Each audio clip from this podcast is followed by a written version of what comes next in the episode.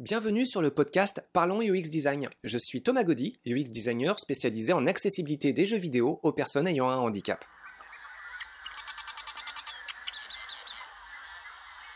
Salut à tous pour ce soixante et unième podcast. Alors pour celui-ci, je voudrais parler de plusieurs notions.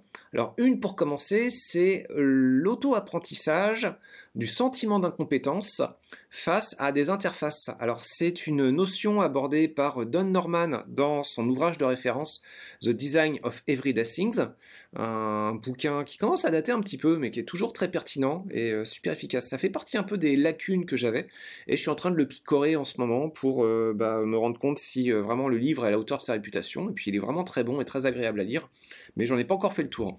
Mais euh, pour l'instant dans ma lecture, Eh bien, euh, cette notion-là, en particulier, elle m'a particulièrement plu. Et puis, j'aimerais ensuite euh, l'associer à euh, une autre notion que euh, je regarde sur euh, d'autres références. Alors, je voudrais parler cette fois-ci de, euh, du principe de fuite euh, apporté par euh, Henri Laborit dans euh, son ouvrage, son autre ouvrage, Éloge de la fuite. Alors, on va commencer avec l'auto-apprentissage du sentiment d'incompétence. Qu'est-ce que c'est ? Bah, en fait, c'est un sentiment qu'on connaît tous, c'est quelque chose d'assez généralisé.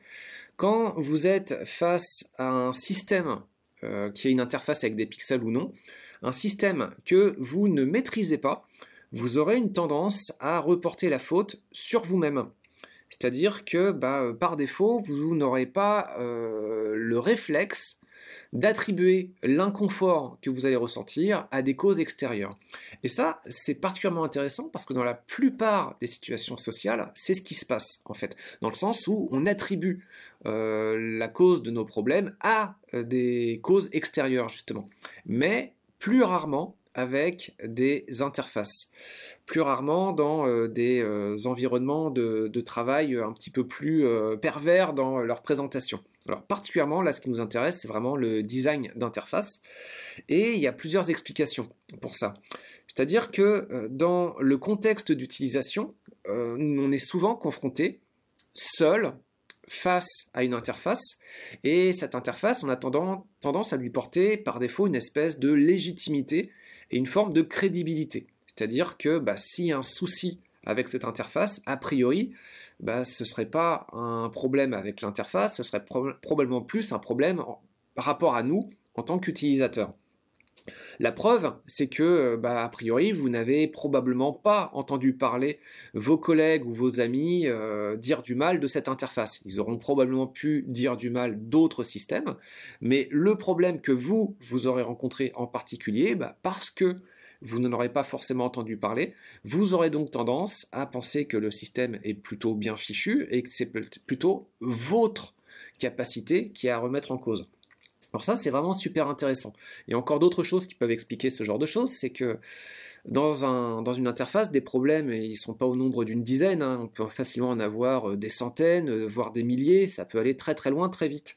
Donc pour réussir à croiser l'expérience qui vous pose problème avec l'expérience d'autres usagers qui peuvent avoir des problèmes aussi, bah ça va pas être forcément évident.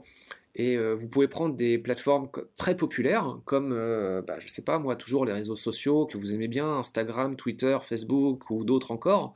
Eh bien, toutes ces plateformes sont très populaires, ont des euh, dizaines, centaines, millions d'usagers et d'usagères, mais euh, bah, lorsque vous essaierez d'en avoir un usage un petit peu précis et particulier, ou même pour une première tentative d'utilisation, bah, vous allez galérer en fait. Il y a des choses qui se passeront bien, mais dans l'eau, il y aura aussi des choses qui se passeront beaucoup moins confortablement, et euh, bah, vous aurez tendance facilement à penser que bah, voilà, c'est, c'est vous qui êtes plus, euh, qui êtes plus au point, vous n'avez pas forcément les compétences. Donc ça, en fait, ça rejoint un sentiment d'incompétence.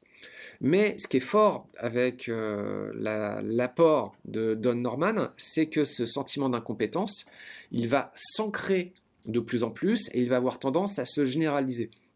C'est-à-dire que par rapport à quelques situations bien précises qu'on va rencontrer, où euh, bah, vous allez galérer sur tel point précis de telle interface, et peut-être telle autre situation bien particulière de la même interface, d'un même système, ou d'un autre outil, eh bien voilà, en traçant quelques petits points comme ça particulièrement déplaisants, va se tisser une espèce de trame qui va faire un plus grand schéma, une plus, un plus vaste sentiment d'incompétence, où vous pourrez vous dire, non, décidément, euh, dans tout ce secteur-là, par rapport à l'intégralité de cet outil, ou par rapport euh, au job, de façon euh, particulière, bah, peut-être que, euh, peut-être qu'il vous manque euh, quelques compétences, peut-être que, peut-être que vous n'êtes pas au point, peut-être que vous avez déjà atteint le principe de Peters. Vous savez, hein, ce principe qui fait qu'à force de promotion, arrive forcément un moment où euh, vous n'êtes plus en mesure d'assumer les tâches qu'on vous a données.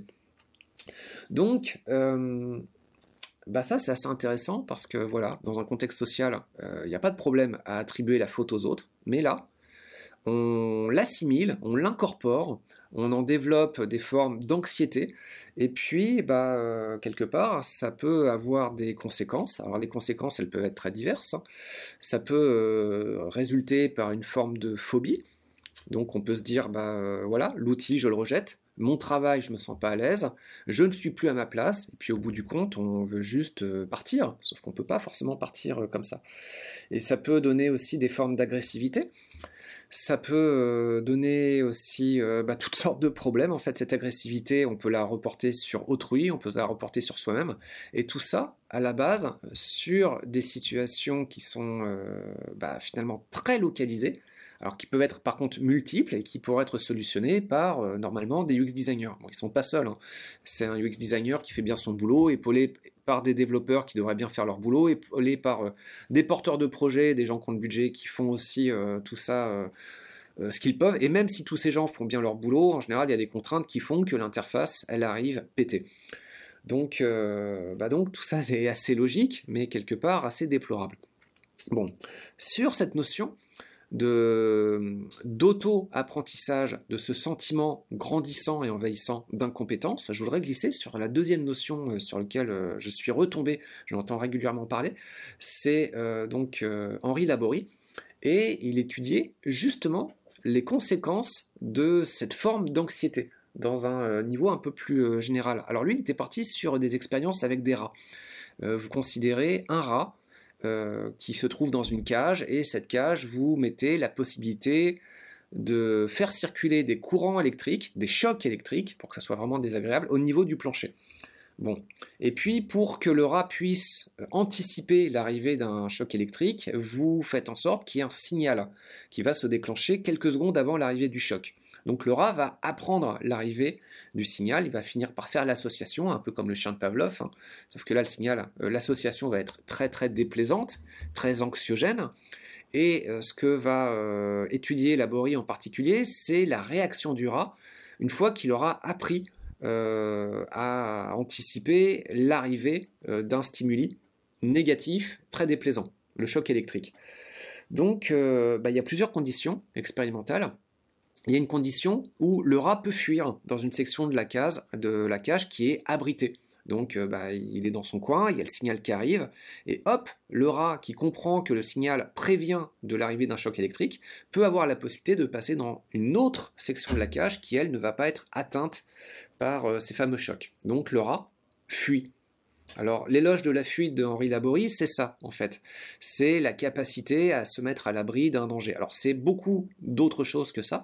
Il faut moi-même que je creuse un petit peu euh, tout ce qu'il a pu euh, expliquer, hein, ce scientifique euh, de, de renom. C'est, c'est très vaste, hein, son œuvre, mais ça, c'est quand même une notion très très forte. Et pour expliquer à quel point la fuite, c'est un comportement qui est assez extraordinaire et finalement bénéfique, dont... Euh, bah, c'est pour ça qu'il en fait l'éloge, il compare avec d'autres situations expérimentales, où la fuite n'est pas possible. Donc le rat euh, va être confronté à l'imminence d'un choc électrique, il va percevoir son arrivée, et puis il ne va pas pouvoir par contre fuir dans une section qui va l'en protéger. Et là, ce que ça va donner, en fait, c'est que le rat va euh, bah, subir, d'une part, et puis de cette impossibilité à agir pour atténuer ce stress, bah, il va euh, s'inhiber dans son comportement et se mettre à développer une forme d'agressivité qui va se retourner contre soi-même. Cette forme d'agressivité va engendrer toutes sortes de maladies de stress, donc de l'hypertension, euh, le rat va perdre ses poils, il va devenir tout... Euh, bah, il va perdre sa santé, hein, sans faire l'énumération totale de tous les problèmes. Le rat va euh, virer... Euh, bah, il, il, Il va juste euh, dégénérer en euh, une pauvre créature euh, torturée qui, euh, qui, qui se mutile lui-même par euh, sa réaction au stress. C'est-à-dire qu'évidemment, le choc électrique lui-même n'est pas bon, mais la réa- réaction euh, psychologique euh, du rat fait qu'il va empirer et encore plus euh, amener ce sentiment de dégradation. Alors là-dessus, il y a quelque chose d'important, c'est de considérer l'état de détérioration de la santé du rat. C'est dû à quoi ? C'est lié au choc électrique ou c'est lié à la réponse psychologique euh, du rat ? Ou plutôt de la non-réponse, le fait qu'il ne puisse pas agir. Alors pour euh, étudier un petit peu cette question-là, il y a une troisième condition expérimentale, c'est un rat qui est à nouveau placé dans une cage, il va recevoir des chocs, il y a, c'est pareil, il y a le signal qui avertit de l'arrivée du choc, et puis par contre il n'est pas placé seul, il est placé avec un congénère. Et là, cette agressivité, bah, ce que permet le congénère, et c'est valable pour les deux rats, bah, euh, l'agressivité va pouvoir être dirigée vers le congénère, vers autrui. Et ce qui est intéressant dans cette euh, condition-là, c'est que les rats qui peuvent faire ça, bah, ils, ont, ils auraient un état de, de santé qui euh, est beaucoup plus sain que le rat qui était isolé. C'est-à-dire que cette agressivité constitue quand même une forme de réponse active à une situation de stress, et elle permet dans ce cas-là de ne pas la garder pour soi, et surtout de faire en sorte que bah, elle ne va pas nous autodétruire. Et donc, si on relie les deux notions, en fait, entre celle du sentiment d'auto-apprentissage de notre propre incompétence, mais c'est un, un sentiment qui est auto-appris, euh, normalement l'interface elle n'est pas là pour nous induire cette incompétence, normalement c'est l'interface qui a, qui a un problème. Et puis qu'on rapprocha à la situation de stress de Henri Laborit, bah, finalement on a, on a une espèce de vision beaucoup plus globale des euh, méfaits d'un mauvais travail fait par un U X designer et, euh, et, euh, et ses collaborateurs. Bon, là-dessus, euh, petite nuance, même si le U X designer et ses collaborateurs font un bon boulot, de toute façon, il y a de très fortes chances, euh, en considérant toutes les contraintes existantes, que l'interface qui sort soit quand même pétée. Porteuse donc de ce principe d'auto-apprentissage d'incompétence, génératrice de, d'anxiété, et que cette anxiété, bah, dans nos sociétés modernes, on ne puisse pas la fuir. On ne puisse pas la fuir parce que sinon, bah, on va se retrouver au chômage, on va se retrouver sans argent, on va se retrouver dans plein d'autres situations. Donc, bah, euh, on va forcer. Et cette, euh, cette anxiété, bah, on va chercher donc à, le, à l'exprimer par de l'agressivité. Et cette agressivité, bah, il y a juste deux débouchés possibles, euh, contre, euh, contre autrui ou contre soi-même, mais dans les deux cas, en fait, euh, on se détériore soit soi-même, soit on détériore nos collaborateurs. Et quelque part, ça, je trouve ça vraiment fascinant, en fait, de considérer que euh, des problèmes de lisibilité de texte, de taille de bouton, de problèmes de logique d'interaction, bah, au bout du compte, puissent se reporter sur un tel... une telle détérioration de notre santé en tant qu'utilisateur ou une détérioration des capacités à travailler euh, vis-à-vis euh, d'autrui, euh, dans un contexte où normalement l'interface homme-machine, bah, c'est juste une machine et puis un homme ou une femme.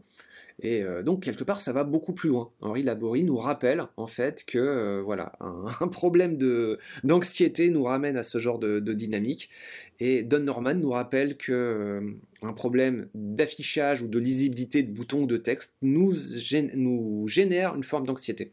Donc ces deux chercheurs mis bout à bout, en fait ce que j'aime bien c'est que ça permet en fait de dresser un un panneau bien plus complexe et bien plus sordide aussi des, euh, des problèmes d'interface qu'on peut avoir. Alors derrière, pour un sentiment de résolution un petit peu plus positive, bah quand vous êtes confronté vous-même à un système ou une interface qui déconne, bah ayez le réflexe déjà de considérer que c'est pas votre faute, et puis à ce moment-là, le sentiment d'incompétence que vous pouvez ressentir, bah essayez de vous en défaire tout de suite, avant que ça génère une forme d'anxiété trop forte. Essayez de reconnaître le vrai coupable, et le vrai coupable, l'utilisateur et l'utilisatrice n'ont jamais tort.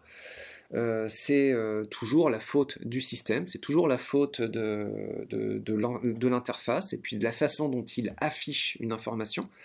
Et, euh, et puis derrière, bah, si vous avez besoin de, d'insulter la machine, si ça peut vous permettre d'éviter de vous insulter vous-même ou d'insulter les collègues, allez-y, faites-le. Et euh, bah, pour conclure un petit peu, juste euh, un petit euh, moment vécu avec un ami où euh, je devais faire des courses avec lui.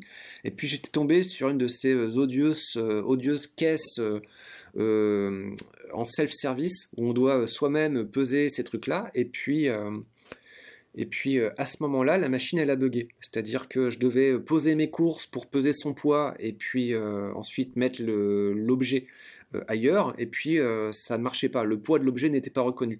Donc j'ai dû le faire une fois, deux fois, trois fois, j'étais dans une espèce de boucle qui m'a fait complètement péter les plombs. Et, euh, et puis le copain d'ailleurs avec qui je faisais les courses, ça l'avait surpris en fait, il avait vraiment, euh, il avait été surpris. Mais cette agressivité, je l'avais rejetée contre euh, le système, la machine et le magasin. En fait, et euh, voilà. Bon, j'étais très très tenté à ce moment-là de commettre un vol et juste de partir sans euh, payer parce que j'en pouvais plus de cette machine, mais voilà, j'ai eu une espèce de suite comportementale. Juste avant de payer avec le copain, j'étais très bien et dans une bonne humeur euh, assez détendue. Au moment de payer, j'ai eu envie de péter la machine, mais d'une façon super violente, et puis après, j'étais parti. Alors, je dis pas, c'est ça qu'il faut faire, faut casser les machines, quoique, euh, quoique si, en fait, euh, ouais, ouais, si, casser les machines. euh, mais ce que je dis en tout cas de ne pas faire, c'est euh, ce sentiment d'agressivité, ne le reportez pas contre vous et ne le reportez pas contre votre entourage. Le fautif là-dedans, c'est clairement les interfaces et les machines qui euh, cherchent à vous faire passer pour un con et vous faire porter le, le chapeau sur tous les petits problèmes qu'il pourrait y avoir. Voilà, donc ça c'est un petit peu euh, le point de conclusion sur ces deux notions euh, abordées par Don Norman et Henri Laborit. Il y aurait tellement d'autres choses à découvrir que ces, art- ces, ces auteurs, mais euh, bon bah voilà, on commence avec ces deux-là, et puis bah, les prochaines, pour de prochains podcasts. Je vous remercie pour votre écoute, à dans sept jours, salut! Merci d'avoir écouté ce podcast, je vous invite à vous abonner pour ne pas rater les prochains épisodes. Si vous voulez en savoir plus sur moi, je vous invite à consulter mon profil LinkedIn, Thomas Gaudy, T H O M A S G A U D Y. Si vous souhaitez de l'accompagnement pour implémenter ces notions et ces outils dans vos équipes et vos projets, vous pouvez faire appel à mes services de consultant en U X Design.